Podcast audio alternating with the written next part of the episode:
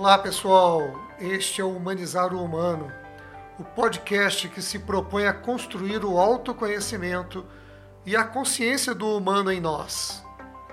Eu sou o Fernando Alves. Vamos nos humanizar juntos?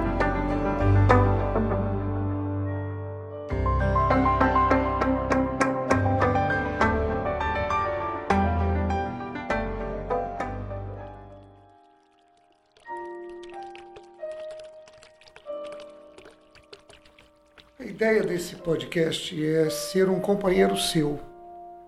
É quando você vai para o trabalho, ou 15 minutos para encontrar um tempo de paz, ou um momento para construir a sua paz também. Ou ainda aquele momento durante o dia, a parada do café, em que você olha pela janela, ou naquele momento que você se encontra sozinho e quer lançar a mão de um recurso para manter a chama da essência da vida acesa, mas que é uma companhia silenciosa que te permite um tom de reflexão, um momento de escuta. Eu diria um momento íntimo mesmo, em que uma voz amiga, em que uma reflexão te prepara para um banho e quando você vai ao chuveiro, deixa junto com a água descer aquelas coisas que você não precisa mais na sua vida. Quando você não toma apenas um banho para tirar o suor ou a sujeira ou a poeira, mas quando você deixa a água interagir com seu corpo, lavando sua aura, lavando sua alma junto, deixando seguir pelo ralo. Emoções tumultuadas, emoções desnecessárias, a angústia do dia ou da semana. Então nós queremos que esse podcast seja mesmo um companheiro seu, tornando você mais humano um grande aliado dessa tarefa humana de tornar o ser um ser melhor para a vida, para a existência. Hoje nós vamos falar desse caminho que é o autoconhecimento, esse portal da humanização. Sem autoconhecimento, vamos desistir. Se as pessoas não investirem em si mesmas, não criarem tempo, não criarem oportunidade, não criarem práticas de autoconhecimento, vai ficar difícil viver nesse mundo. Vai ficar difícil viver nesse tempo onde tudo se transforma em alta velocidade, onde a tecnologia pode ser mais um elemento e muito poderoso de afastar você de si mesmo, onde a revolução digital te conecta full time com alguma coisa fora de você mesmo. A gente pensa e tem muita gente falando de mindfulness como um estado de presença em que você está presente em tudo que faz. Ou seja, você está ali sabendo o que está fazendo, meio que consciente do que está fazendo. Mas é preciso tomar cuidado, porque saber o que está fazendo, no sentido de que eu estou vendo, eu estou aqui dirigindo, eu estou vendo, eu estou aqui escrevendo, eu estou aqui digitando, ou eu estou atendendo o telefone. Nossa, eu passei o dia todo fazendo coisas. A questão é que tudo isso pode estar sendo feito ligado no famoso automático. E você é apenas uma peça de automação. Você é apenas ligado no fazer mecânico das coisas. O autoconhecimento é um lugar mais profundo. O autoconhecimento é um lugar em que você convoca essa sua capacidade de se observar. Esse lugar que eu diria meio duplo. Você está fazendo, mas você também está do lado. É como se tivesse uma cadeira ao seu lado e você está sentado ao seu lado se vendo. Esse é um exercício que você precisa construir ao longo da vida. Não é uma coisa que a gente faz no treinamento uma vez só e pronto, agora eu sei fazer o meu autoconhecimento. É um jeito de viver, é um jeito de trabalhar a vida. E para isso eu quero trazer três coisas importantes aqui. É que o autoconhecimento ele vem por vários caminhos. Por exemplo, quando você perde alguém muito querido, às vezes é aquele momento que você desperta para perceber que existe. E desperta para perceber que a vida não pode ser só esse cotidiano automático. Ou às vezes você sofre um acidente e que a sua vida, a própria sua vida, ficou sob risco. Por isso, pessoas que tiveram experiência de quase morte voltam completamente diferentes para o seu jeito de viver. Aumentam o tempo de olhar para si mesmos. Aumentam a capacidade de serem sensíveis diante da sua vida e da vida dos outros. Então, o autoconhecimento ele pode vir pelo susto, pela ameaça, mas ele pode ser uma escolha. Ele pode ser um domínio da sua forma de viver. Por isso nós criamos um workshop chamado Mandala Despertar. E tem um subtítulo, Domínio do Autoconhecimento. Esse domínio tem um, um duplo sentido: o domínio como o campo do autoconhecimento, mas também o domínio do eu decido trilhar os caminhos do autoconhecimento. E existem várias, várias formas de fazê-lo. Mas eu digo para vocês, sem dimensões terapêuticas, é muito difícil trilhar o autoconhecimento. O que, que eu chamo de dimensões terapêuticas? Aqueles momentos, aqueles espaços em que você consegue abrir a sua sensibilidade, o seu coração, para que as coisas que estão adormecidas dentro de você possam emergir do fundo do seu inconsciente.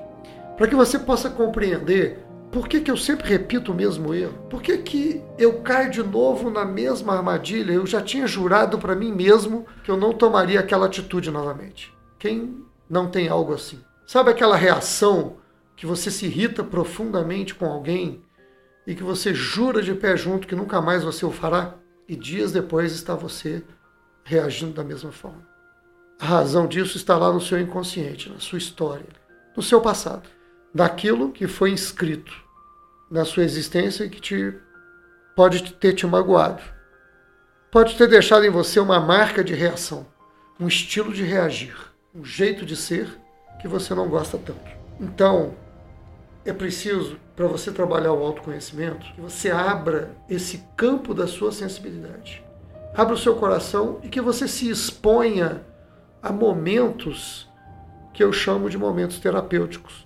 O que é um momento terapêutico do autoconhecimento? É quando você permite que isso venha, isso que está no seu inconsciente, e que venha, venha de novo te assombrar, venha de novo trazer algum tipo de dor, alguma dimensão daquilo que você não quer ver. Então, é preciso, para você trabalhar o autoconhecimento, que você abra esse campo da sua sensibilidade. Abra o seu coração e que você se exponha a momentos que eu chamo de momentos terapêuticos. O que é um momento terapêutico do autoconhecimento? É quando você permite que isso venha, isso que está no seu inconsciente, e que venha, venha de novo te assombrar, venha de novo trazer algum tipo de dor, alguma dimensão daquilo que você não quer ver, mas você se permite neste momento terapêutico. E isso vem novamente, você olha, mas isso, esse medo, essa sombra, essa dor, ela perde força. Ela perde força por quê? Porque você foi ali e se colocou presente e disse para ela: Venha, eu quero te ver. Eu quero olhar para você novamente. Eu quero sentir outra vez aquele dia que me deixou tão magoado. Eu quero ver outra vez aquele momento em que eu perdi alguém. Aquele momento em que um ato de desamor foi instalado, aquele momento em que uma felicidade intensa aconteceu, mas que ficou perdida, porque eu mesmo não sabia a fonte daquela felicidade. Eu digo isso porque muitas vezes a gente trabalha o autoconhecimento como se fosse a busca do que provocou dor, tristeza, mágoa, mas também tem aqueles intensos momentos que me deram uma alegria, um prazer enorme, mas eu não tive o domínio de entender a fonte daquele prazer ou a fonte daquela felicidade.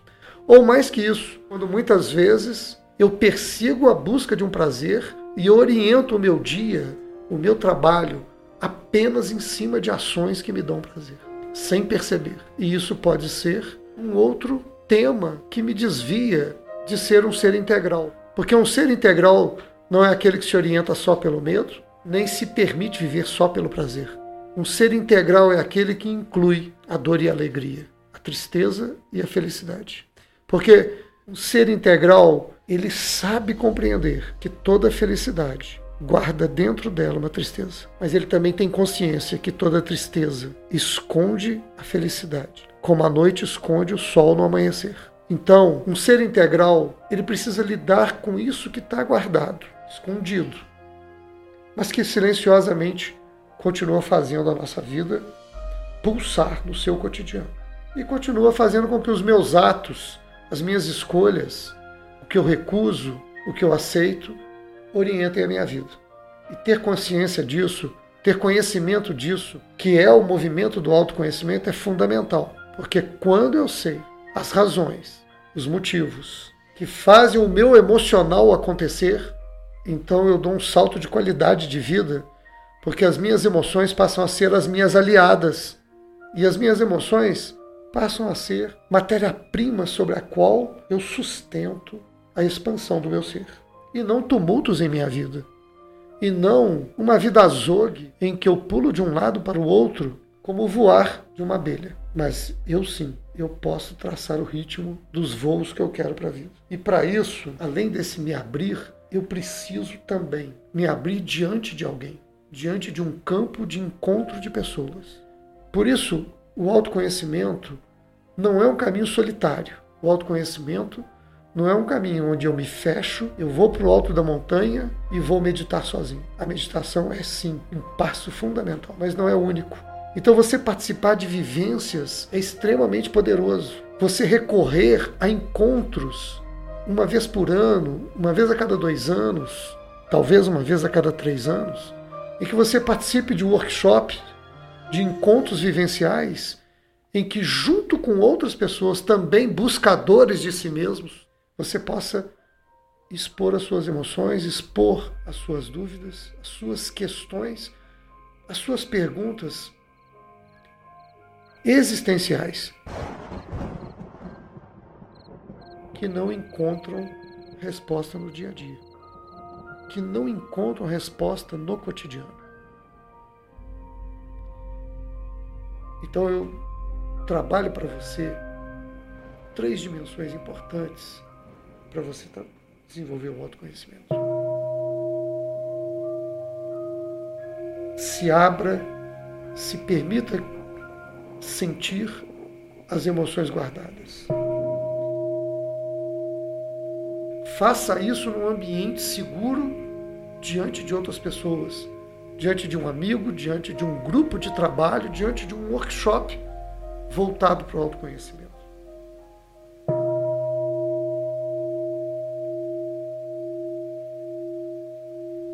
E ao fazer isso, leve o seu corpo junto.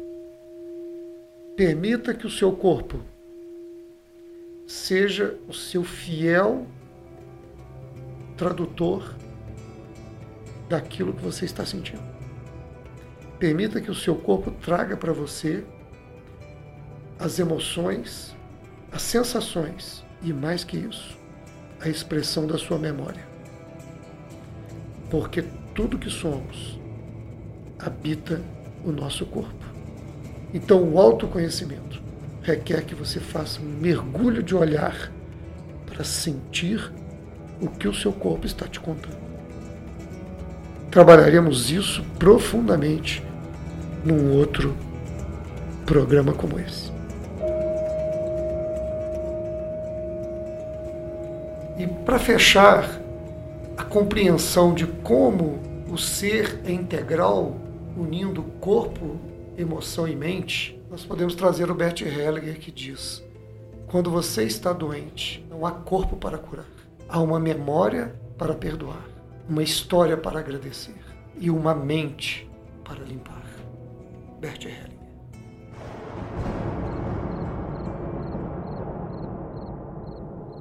Eu quero agradecer a você por participar deste podcast. Quero ouvir suas opiniões, críticas e aquilo que este programa possa ter representado para o seu dia. Quero muito encontrar você no trabalho gratificante de humanizar o humano. Esse caminho para sermos de fato divinos na arte de viver. Deixe o seu like, seu feedback, suas dúvidas, seus comentários, para que possamos refletir juntos, construir juntos essa caminhada. Aguardo você nos nossos próximos programas, encontros e nossos workshops. E deixo aqui meu afetuoso abraço para você.